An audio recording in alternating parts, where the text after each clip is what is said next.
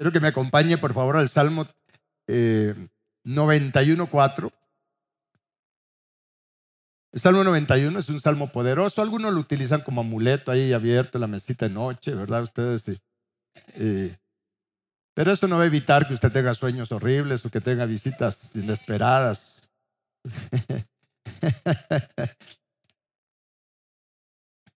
Pero está bien, si lo deja abierto porque todos los días va, en la noche va a meditar sobre el Salmo 91, eso sí es poderoso. Y, en el versículo 4 dice algo que de verdad eh, nos da esperanza y nos debe dar esperanza y vamos a entender cómo esto puede hacerse una realidad en nosotros. Dice el Salmo 91, 4. Eh, pues sabe que vamos a leer mejor desde el versículo 1 para que, y, y nos vamos a centrar en el 4 como un inicio, ¿de acuerdo? Muy bien, dice, el que habita al abrigo del Altísimo morará bajo la sombra de quién? Por cierto, esta palabra Altísimo es la palabra el, el león y viene de la raíz Alá. Usted sabe que Alá se refiere a Jehová, Elohim. ¿Sí? El asunto es buscar a Alá sin el único mediador que él ha puesto entre él y nosotros los hombres. Ahí está el inconveniente. Sin embargo, por lo menos ya van en un buen paso porque no son tan idólatras. Adoran a Alá, ¿no? Pero bueno, ese es otro tema. Pero dice que el que habita al abrigo del Altísimo morará bajo la sombra del Omnipotente. Diré yo a Jehová. ¿Cuántos dicen eso? Porque dice, diré yo a Jehová, esperanza mía y castillo mío, mi Dios en quien confiaré. Qué poderoso eso, ¿no?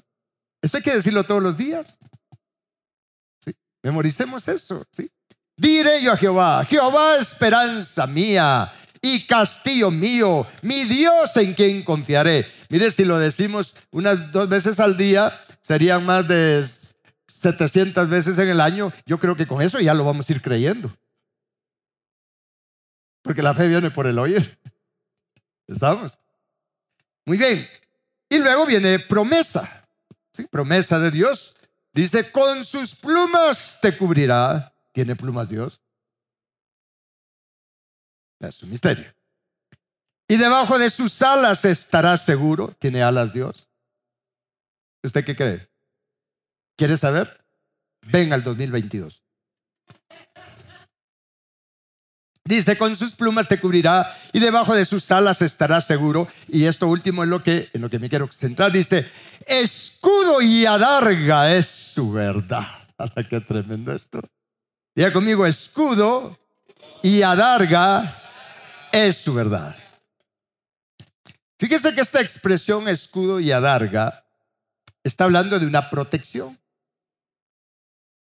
Eh, eh, cuando aquí se refiere a escudo y adarga, se lo voy a poner en palabras sencillas sin irnos a la referencia hebrea, pero las dos palabras casi como que significan lo mismo, eh, entre sus diversos significados de escudo y adarga. Sin embargo, aquí dice escudo y adarga es su verdad. Y aquí también hay bastante amplitud, porque en primer lugar, la verdad es Cristo. Su palabra es verdad. Entonces su palabra es una protección, es un escudo para nosotros, es una adarga. Pero este, este escudo es como que fuera un cerco de espinos, con púas. Eso es lo que es su palabra para nosotros. Eso es lo que Dios es también para nosotros. Es como que fuera un cerco de espinos con púas que tiene una doble función. Primeramente, es para que, mire, para protegernos de nosotros mismos, de no salirnos de su voluntad. Que si vamos a estar tratando de salirnos de su voluntad, pues que tengamos un tope, algo allí que nos restrinja.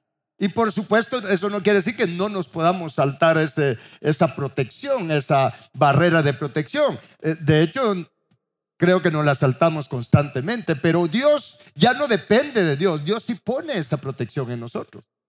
Pero también tiene la función de protegernos de los enemigos externos, porque tenemos que estar conscientes que tenemos enemigos internos en nuestro corazón, una serie de ídolos en nuestro corazón, pero también tenemos una serie de enemigos externos, mis hermanos. Por eso en Efesios capítulo 6, versículo 10 en adelante, habla que nuestra lucha no es contra personas, sino contra principados, potestades, gobernadores de las tinieblas de este siglo y huestes, dice, de maldad que operan en las regiones celestes.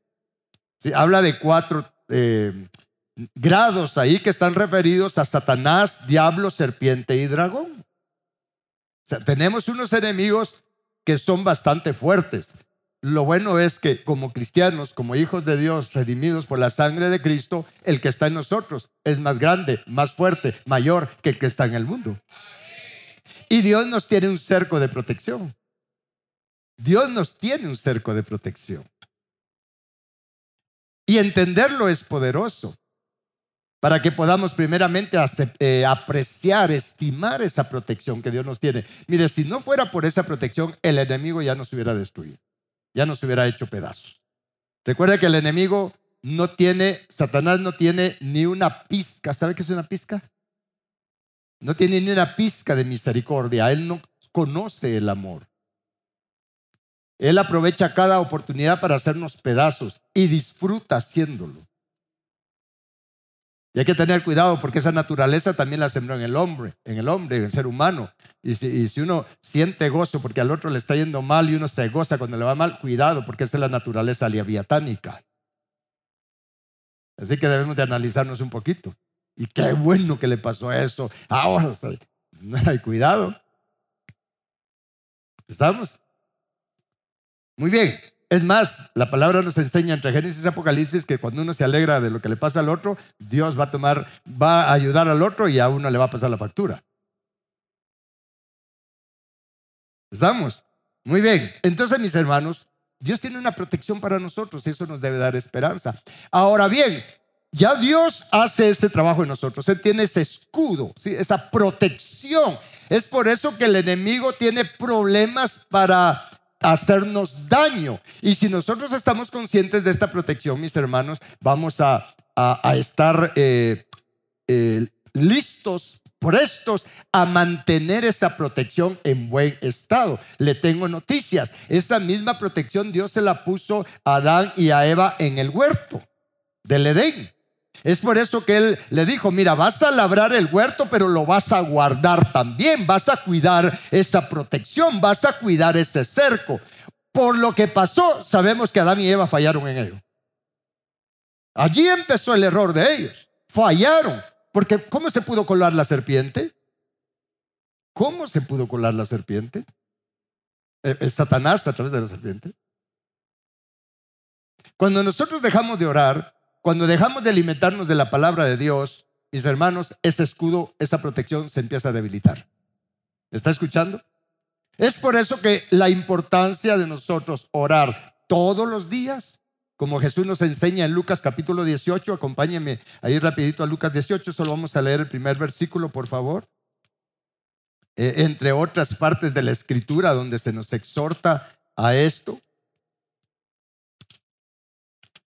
Lucas capítulo 18, cuando lo tenga me dice y me espera. Dice en el versículo 1, también le refirió Jesús una parábola sobre qué cosa?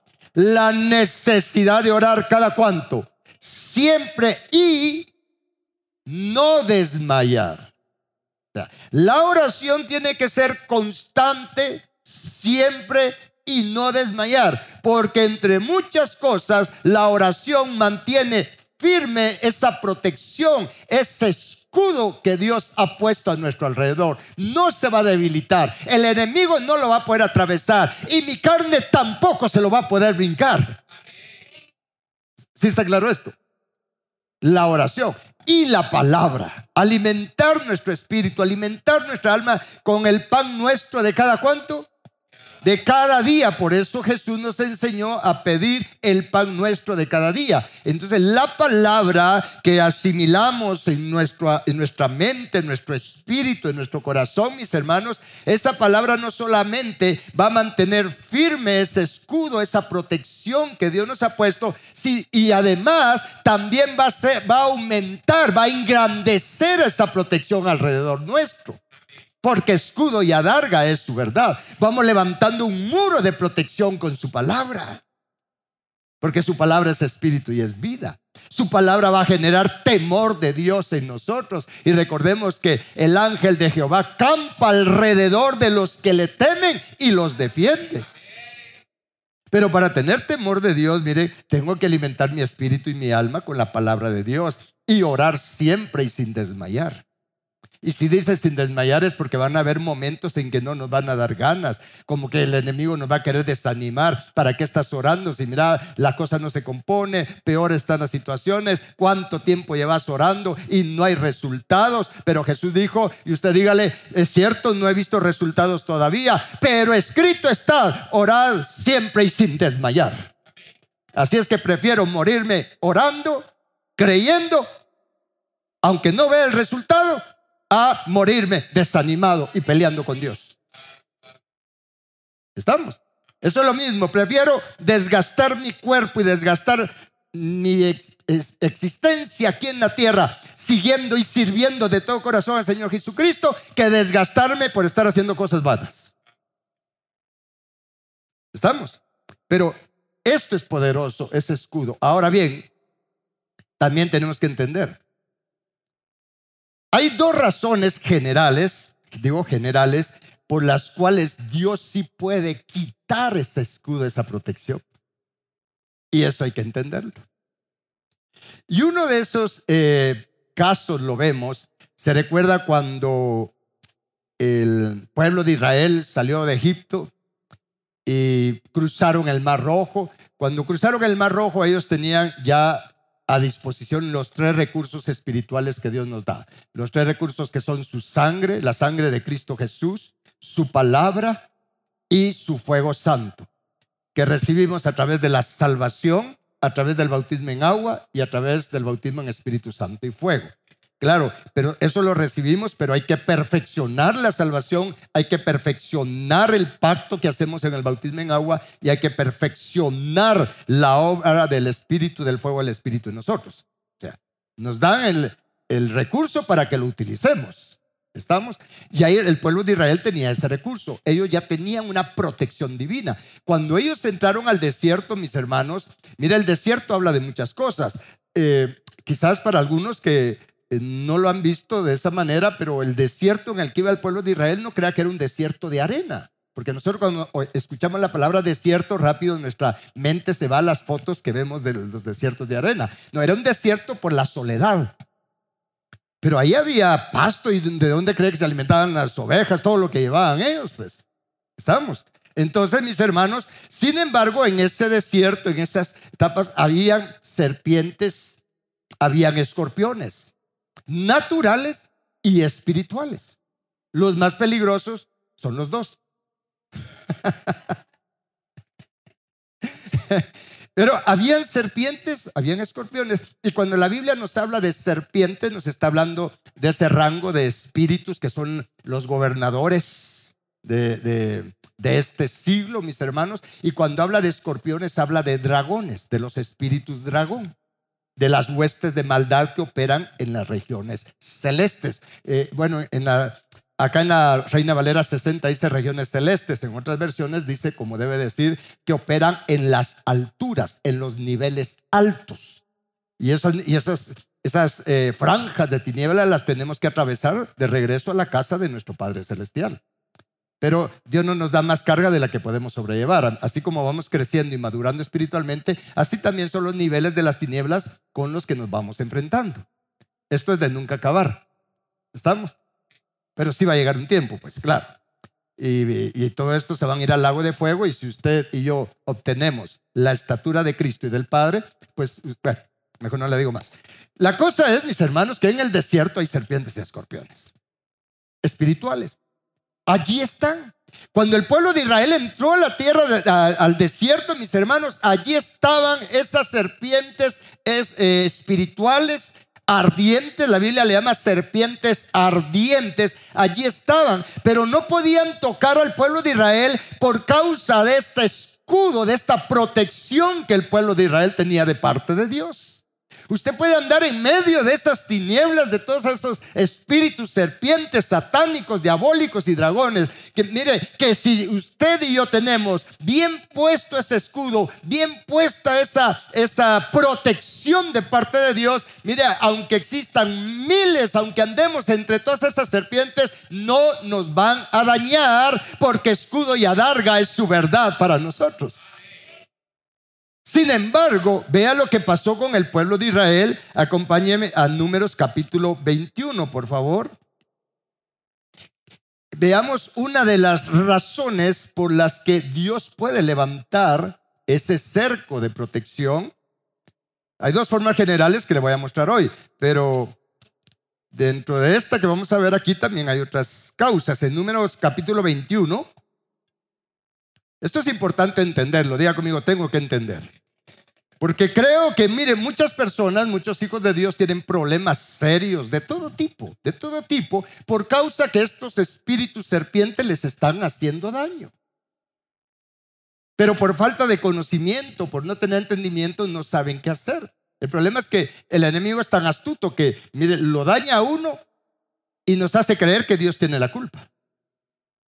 Esa es la estrategia del enemigo. Es por eso que mucha gente se pelea con Dios. Y después ya no quieren saber nada de Dios, ya no quieren orar, ya no quieren ir a la iglesia, ya no quieren servir, porque están peleando con Dios. Y a veces dicen, no, yo no estoy peleando con Dios, es con la gente, es que el pastor aquí, es que acá. No, usted con quien está enojado es con Dios. Porque las cosas no son como usted quiere, la gente no actúa con usted como usted quiere. Y eso es tener nuestros ojos puestos en las cosas de abajo, no nuestra mira en las cosas de arriba, menos tener nuestros ojos puestos en Jesús. Estamos. Pero el, renovar nuestra mente nos va dando entendimiento de cómo somos, pues, para tratar eso con Dios, porque todos fuimos cortados con la misma tijera desde Adán, en ese sentido. ¿Estamos? ¿O no? No os hagáis, solo mira así de reojo al que se haya la pálida. Pero en el capítulo 21 de Números, vea lo que pasó, mis hermanos, porque esto es tremendo, es terrible. Dice en el versículo eh, eh, cuatro, porque ellos iban ahí en el, en el desierto, dice. Hablando del pueblo de Israel, dice, después partieron del monte de Or, camino del Mar Rojo, para rodear la tierra de Edom, y se desanimó el pueblo por el camino. Oh, qué tremendo para los que han estado llevando todas las enseñanzas, vea lo que puede pasar. Se desanimó el pueblo, diga conmigo, el desánimo es terrible. Mire, cuando uno está desanimado hay que abrir los ojos rápido. Porque me estoy poniendo en grave riesgo. ¿Estamos? Porque al final de cuentas el desánimo es enojo. El desánimo es enojo. La depresión es enojo. Entonces dice que se desanimó el pueblo por el camino. ¿Y qué sucede cuando yo me desanimo? Vea lo que hizo el pueblo de Israel. Y habló el pueblo contra Dios y contra Moisés. ¿Se da cuenta? ¿Se da cuenta cuán peligroso es el desánimo? La depresión. Hoy vamos a echar fuera ese espíritu de desánimo y depresión. Ahí me recuerda, ¿no? Para que no se lo lleve, sino que se. Sí. es que es bien peligroso, mis hermanos. Porque cuando se da lugar al desánimo, cuando se da lugar a ese enojo camuflado con desánimo, con depresión, el, luego el siguiente paso es murmurar, diga conmigo murmurar. ¿Qué es murmurar? Es hablar mal en contra de autoridades, de personas, al final en contra de Dios. Entonces dice acá que el pueblo, ah, habló el pueblo contra Dios y contra Moisés. ¿Y qué dijeron ellos? Aquí está escrito. Le dijeron, dijeron, ¿por qué nos hiciste subir de Egipto para que muramos en este desierto? Esa era una mentira. ¿Por qué me dijo que orara de esa manera? Vea todos los problemas que ahora se me vinieron encima.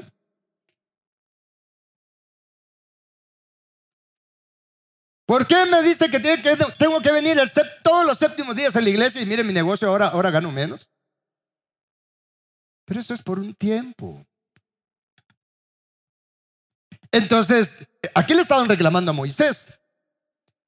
¿Y cuál era la molestia? Dice, pues no hay pan ni agua y nuestra alma tiene fastidio de este pan tan liviano. Trato Dios. Vea qué mentira lo que trae el desánimo. Número uno, quiero, eh, no hay pan ni agua. Mentira. Sí había maná. Y sí había agua. Y siempre estuvo disponible el agua. Porque en Corintios, deje un dedito acá, vamos rapidito a Corintios capítulo 10. Por favor, primera de Corintios 10, para que veamos que está en la Biblia, ¿sí? No va a decir usted que no está en la Biblia. Ahora, si usted no ve bien, es otra cosa. Pero en 1 Corintios capítulo 10, hablando del pueblo de Israel en el desierto, dice en el versículo 1, porque no quiero hermanos que ignoren que nuestros padres todos estuvieron bajo la nube y todos pasaron el mar. Y todos en Moisés fueron bautizados en la nube y en el mar. Y todos comieron el mismo alimento espiritual. Y leemos alta el versículo 4 y todos bebieron la misma bebida espiritual porque bebían de la roca espiritual que los seguía y la roca era Cristo. Cristo siempre los acompañó. Miren, esto es lo que es bien terrible porque Cristo con ellos. Ellos bebían de la roca, miren, ellos tenían agua espiritual si ellos hubieran sido agradecidos con el agua espiritual, miren, no les hubiera faltado nunca el agua natural. Si ellos hubieran estado agradecidos con el pan espiritual, el maná del cielo, que era, eh, pan de, o es pan de ángeles, y los ángeles comen pan, le cuento que sí. Por eso que venía de arriba. Si ellos hubieran estado agradecidos con ese pan espiritual, a ellos no les hubiera faltado el pan natural tampoco. De hecho, no tenían falta de pan. Si ellos tenían ahí, mire, suficiente para comer. Pero el, enojo, mis hermanos, la molestia, el desánimo los llevó a murmurar, a alegar. Y lo peor es que menospreciaron el pan espiritual. Dijeron, tenemos fastidio de este pan tan liviano, refiriéndose al maná. Y uno dice, qué bárbaros ellos. Pues así somos nosotros. Cada día, mire, el Padre todos los días, Él es fiel. ¿Cuántos creen que Él es fiel? Y Él permanece fiel aunque nosotros le seamos infieles. ¿Usted lo cree? Por lo tanto, Él, aunque le seamos infieles, el Padre sí, sí nos prepara el pan de cada día. Pero nosotros tal vez no decimos como los israelitas, pero con nuestras actitudes le decimos lo mismo. Por causa de nuestro trabajo, de nuestros negocios, que esto aquí, que el otro allá, es que no me dio tiempo de estudiar mi Biblia hoy. Ah, tomaste a la ligera, menospreciaste el pan espiritual que el Padre te preparó ese día. Estoy dando a entender con esto. tal vez no lo decimos como los israelitas, ¿verdad? Porque no vamos todos juntos y, no, y gracias a Dios yo no era Moisés, ¿verdad? Porque saber qué hubiera hecho yo con ellos, pero mire, así como estoy todavía. Por eso puso Dios a Moisés, era bien mansito Moisés, manso. Sin embargo, tenía mucho rechazo en su corazón, pero se las aguantó. Pero ellos despreciaron el maná. Entonces, mis hermanos, ellos tenían un escudo, estamos porque ese es el tema, ellos tenían un escudo, una protección, pero cuando ellos se rebelaron, cuando ellos criticaron, cuando ellos murmuraron, cuando ellos se desanimaron y menospreciaron las cosas de Dios, en este caso con palabras, nosotros es más con actitudes, cuando el día de reposo no lo santificamos, ¿qué pasó con el pueblo de Israel? Dice el versículo 7. Y Jehová envió entre el pueblo serpientes ardientes que mordían al pueblo y murió cuánto? ¿Cuánto? Mucho pueblo. No fueron pocos. Vean lo que sucedió. Jehová envió entre el pueblo serpientes ardientes. No eran, mire, no eran serpientes naturales, eran demonios. Por eso dice ardientes. La serpiente ardiente. ¿Y qué pasó? Porque mire, uno cosecha lo que siembra. Ellos estaban sembrando enojo, molestia, murmuración. Pues vino Dios y mandó a las serpientes, eh, a esos demonios que cuando lo muerden a uno le inyectan ese veneno de odio. Entre más odio siembra uno, entre más enojo siembra uno, más odio y más enojo va a cosechar uno. Porque es una ley de Dios. Todo lo que el hombre siembre, eso va a cosechar. Y no se refiere solo a cosas naturales, se refiere a todo. ¿Está claro? ¿Está claro esto? Mire lo que le pasó al pueblo y usted conoce la historia. Entonces, mire, en este caso el pueblo se arrepintió. Pero ¿qué, ¿por qué estas serpientes los mordieron? Porque cuando hay rebelión, cuando hay murmuración, cuando hay empieza con el desánimo, entonces Dios lo único que hace es levantar esa protección. Y si Dios levanta esa protección, mis hermanos, el ángel de Jehová, porque mire, desanimar, eh, protestar, eh, murmurar, hablar en contra de Dios, mis hermanos, eso es no tener temor de Dios. Entonces Dios levanta el escudo, levanta la protección, porque estoy, en lugar de hablar verdad, estoy hablando mentira. El ángel de Jehová se queda quieto ya no va a estar a mi alrededor, no me va a defender y entonces entran tranquilamente las serpientes ardientes y muchas personas están siendo afectadas por ello. Por el desánimo, por el enojo, negándose a perdonar, hablando mal, hablando mentira, principalmente contra ungidos de Jehová. Sí, pero es que usted no sabe cómo es el ungido de Jehová, es un pues eso será entre Dios y él y Dios le va a pedir cuentas. Pero como dijo David, eh, ante el rey Saúl, un rey loco, un rey que lo quería matar, un, un rey al que David tuvo la oportunidad de acabar con él. Pero ¿qué dijo David? Dios me libre y me guarde, levante mi mano contra el ungido de Jehová. Eso es tener temor de Dios. Estamos. Es por eso que David siempre salía victorioso en las batallas. Porque él tenía temor de Dios, que también tenía sus debilidades, por supuesto, como usted y yo.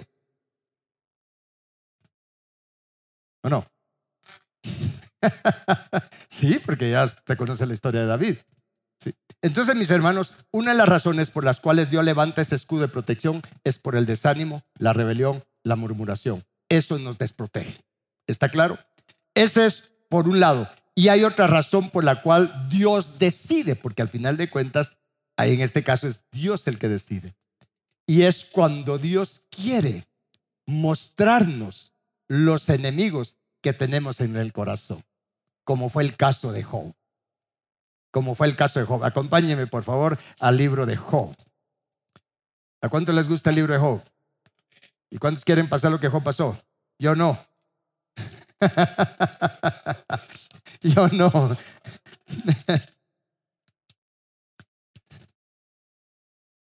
Esto es importante entenderlo y hoy me siento relajado aquí hablando con ustedes después de una semana intensa. Mire, Job era alguien que había alcanzado ya una estatura espiritual. Así es que, mire, no vamos a pasar lo mismo de Job, porque Dios trata a cada uno. Cada persona es un caso, pero no nos vamos a liberar que Dios nos tenga que mostrar los enemigos que hay en el corazón. ¿Cómo lo va a hacer Él? No sé, pregúntele. El problema es que no nos dice, cuando sentimos ya bien. Pero vea, dice, veamos cómo era Job. Versículo, capítulo 1, versículo 1. Hubo en tierra de Uz un varón llamado Job, y este era hombre perfecto y recto, temeroso de Dios y apartado del mal. ¿Cuántos son así?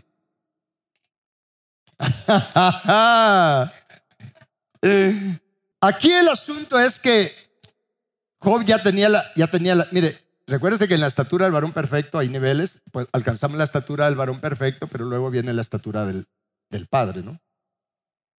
Entonces Dios quería llevar, solo para contexto, Dios quería llevar a Job, le dijo, bueno, Job, ya tenés la estatura, Cristo, ahora te voy a llevar a, a mi estatura, a la estatura del Padre. Dios no lo quería dejar a medio camino, porque la estatura del Padre es la que nos lleva al monte Sion celestial, a tener el carácter de los 144 mil. Ese número habla de carácter. De perfeccionar la gratitud en nuestro corazón. De para que les quede, los 144 mil que se hablan en Apocalipsis, que están en el monte Sión, está hablando del carácter de haber perfeccionado la gratitud del Padre en nuestro corazón. Por eso que hay que ser liberados de toda la ingratitud que tenemos en nuestro corazón es por eso que los 144 mil tienen un canto que los demás no pueden cantar, los demás cristianos. ¿Cuál canto? El canto de gratitud. Es un canto que hay que perfeccionar. Estamos, Dios quería llevar a ese nivel a Job, porque aunque Job aquí era perfecto, apartado de mal, temeroso de Dios, era recto, pero le tengo noticias. En lo más profundo todavía había amargura, todavía había odio, todavía había resabios, la, la naturaleza leviatánica. Y Dios dijo, bueno, Job, estoy listo para liberarte de eso. Tú quieres llegar conmigo hasta acá, hasta lo más alto. Y ah, imagino que Job, tenía una relación. Sí, sí, sí. Bueno, prepárate pues. ¿Y qué pasó?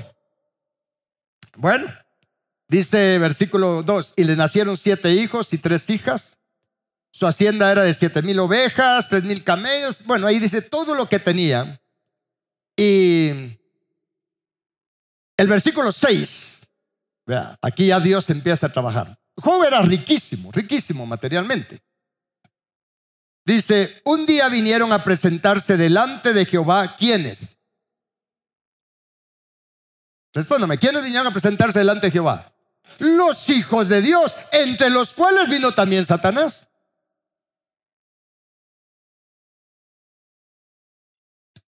Satanás es un hijo de Dios por creación.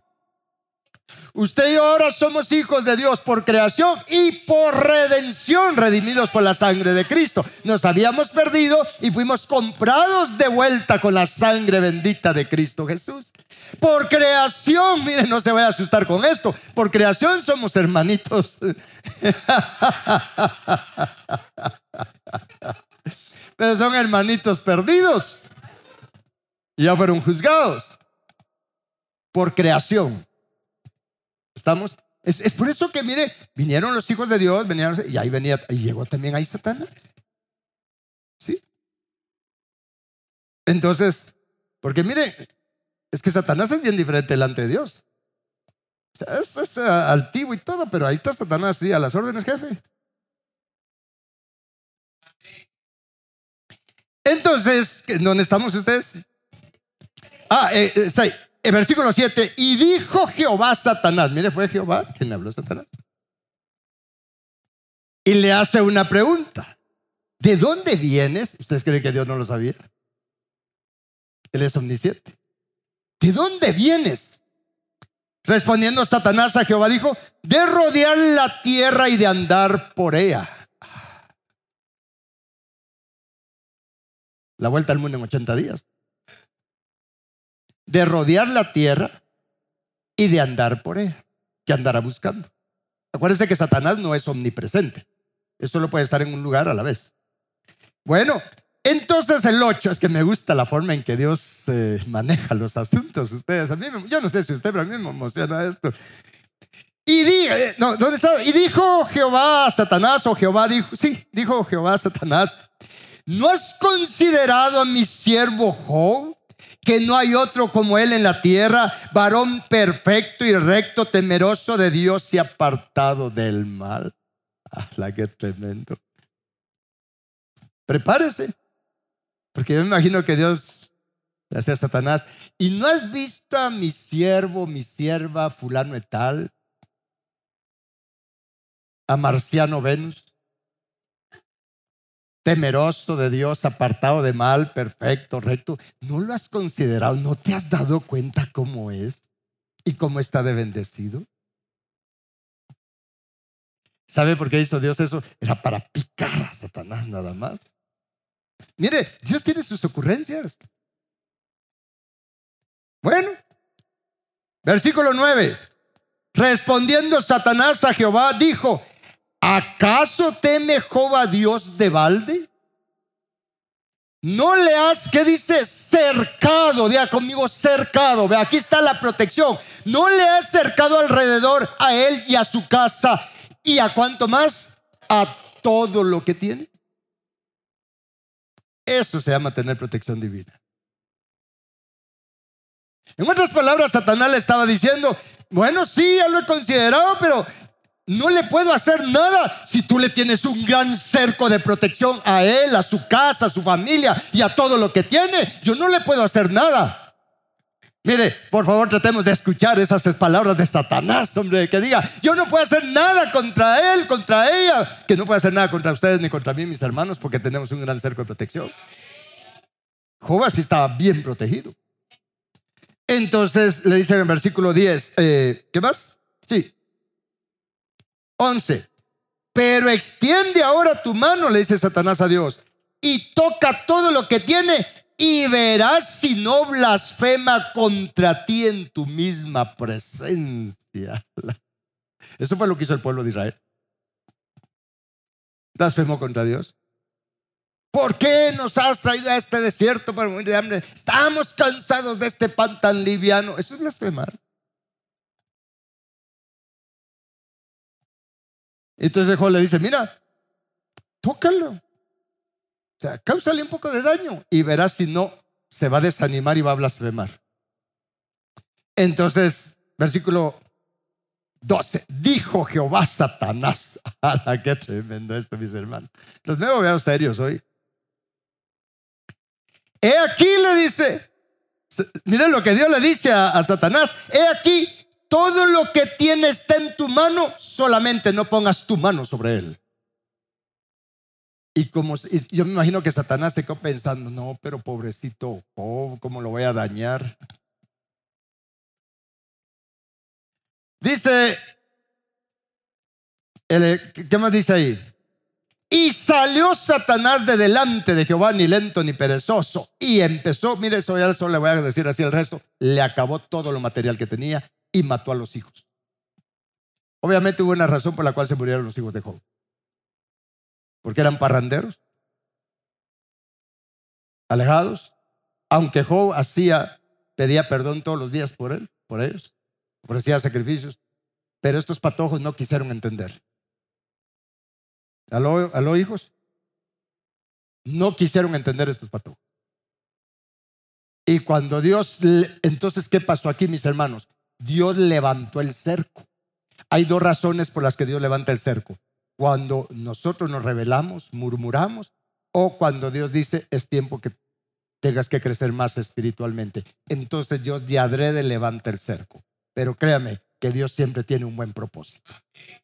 Porque en ese caso ya Job tenía una estatura. Y miren mis hermanos, ¿qué, ¿qué, hubiera hecho usted? Se le acabó todo el ganado, toda la cosecha, perdió todo y se le murieron los hijos. Solo le quedó la esposa. ¿Por qué se ríe? Mire, licenciada, aquí hay que. ¿Qué hubiera hecho usted? ¿Qué hubiera hecho usted si se le hubiera, se le hubiera acabado todo eso? Pero vea lo que dijo Job por la estatura que ya tenía. Versículo 20, 20 eh, dice, entonces Job se levantó y rasgó su manto y rasuró su cabeza y se postró en tierra y murmuró, pataleó, chilló. ¿Qué hizo Job? ¿Qué hizo Job? Adoró. Eso implica que él ya tenía la estatura que dice. Y por esa estatura que tenía es que desde el versículo 21 dice, y dijo, dijo Job, Desnudo salí del vientre de mi madre y desnudo volveré allá. Jehová dio y Jehová quitó. Sea bendito el nombre de Jehová. Miren mis hermanos, y, se había perdido todo y, sus hijos. Y a veces nosotros por una cosita pequeña estamos ya aquí. Estamos peor que una serpiente ardiente. Dios tenía buen propósito. Claro, ya más adelante Job sí, sí, sí salieron cosas feas de él, porque Dios estaba exprimiéndolo, exprimiéndolo para que saliera todo eso horrible que estaba dentro. Pero cuando Job al final de, mire, 35 capítulos se quejó Job después, pero al final fueron abiertos sus ojos, Dios le abrió los ojos. Y entonces Job dijo, Santo Dios, De oídas te había oído, Señor, pero ahora mis ojos te ven. En otras palabras, ahora entiendo que tú estabas detrás de todo esto. Y se arrepintió, mis hermanos, y Dios le dio el doble de todo, menos la esposa, porque esa sí tenía.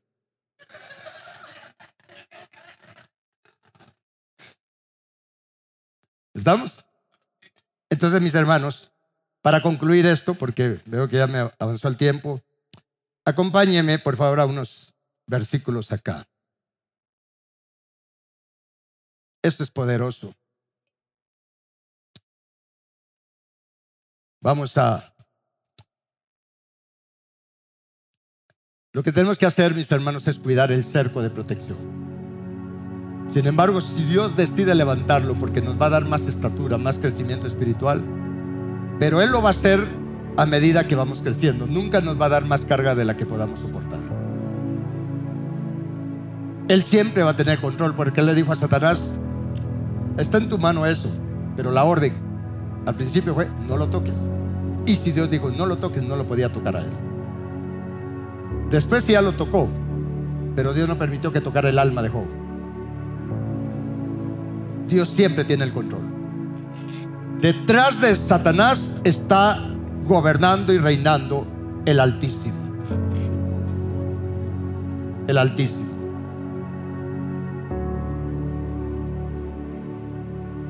Mis hermanos,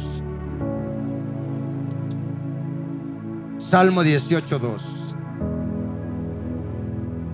Les voy a pedir que se pongan de pie y lo vamos a leer y lo vamos a creer. Salmo 18.2. En casa también lea con nosotros la palabra. Que no le digan, que no le cuenten. Vamos a leer en voz alta dos versículos. Tres, cuatro. Diferentes. Hay un poder cuando declaramos la palabra de Dios. Salmo 18.2 dice, leámoslo. Jehová, roca mía y castillo mío y mi libertador, Dios mío, fortaleza mía, en Él confiaré. Dice, mi escudo y la fuerza de mi salvación, mi alto refugio. Ahora lea conmigo el Salmo 5.12. Esto es poderoso. Vea las promesas que hay de cómo Él es escudo como Él es nuestra protección. Y usted y yo tenemos que orar para que esa protección esté en nuestros hijos, que haya temor de Dios en nuestros hijos.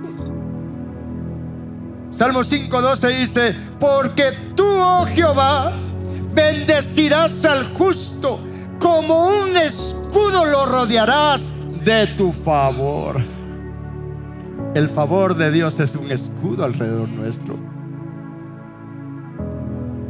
Pero cuando actuamos justamente, rectamente, Salmo 3.3 es un salmo que a mí me gusta mucho, lo repito constantemente. Dice, mas tú Jehová eres escudo alrededor de mí, mi gloria y el que levanta mi cabeza. ¡La qué poderoso! En este versículo dice que Él es escudo alrededor de mí. Él es mi gloria. El que levanta mi cabeza. Y es por eso que Él le dijo a Abraham, y concluyo con este versículo. En Génesis 15.1. Después de estas cosas vino la palabra de Jehová a Abraham en visión diciendo, no temas, Abraham, yo soy tu escudo. Y tu galardón sobremanera grande. Ahí dice será. Vaya al original, no dice será. Porque el galardón más grande que podemos obtener es Él mismo, Dios mismo, su naturaleza. Usted lo puede corroborar en, la concordancia Strong y en otras versiones, en la King James, por ejemplo. Dios le dice, Abraham, no temas y es lo que Él nos dice hoy a nosotros. Por nombre. No temas. Yo soy tu escudo y tu galardón sobremanera grande. Y esto es verdad. Él es nuestro escudo. Él es nuestra gloria. Y Él es quien levanta nuestra cabeza. Escudo y adarga es su verdad, Cristo, su palabra.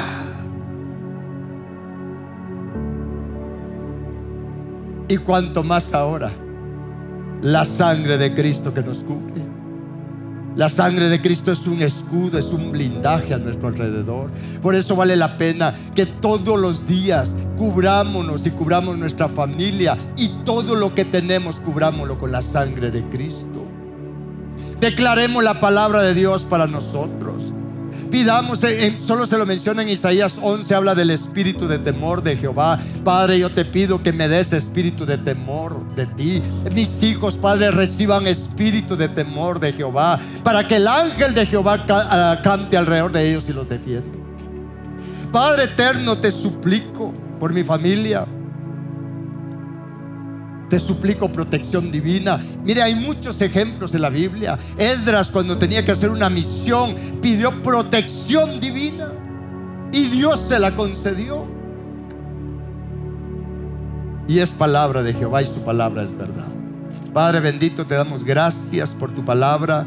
Gracias por hablarnos. Hoy entendemos, Padre, que tú cuidas de nosotros.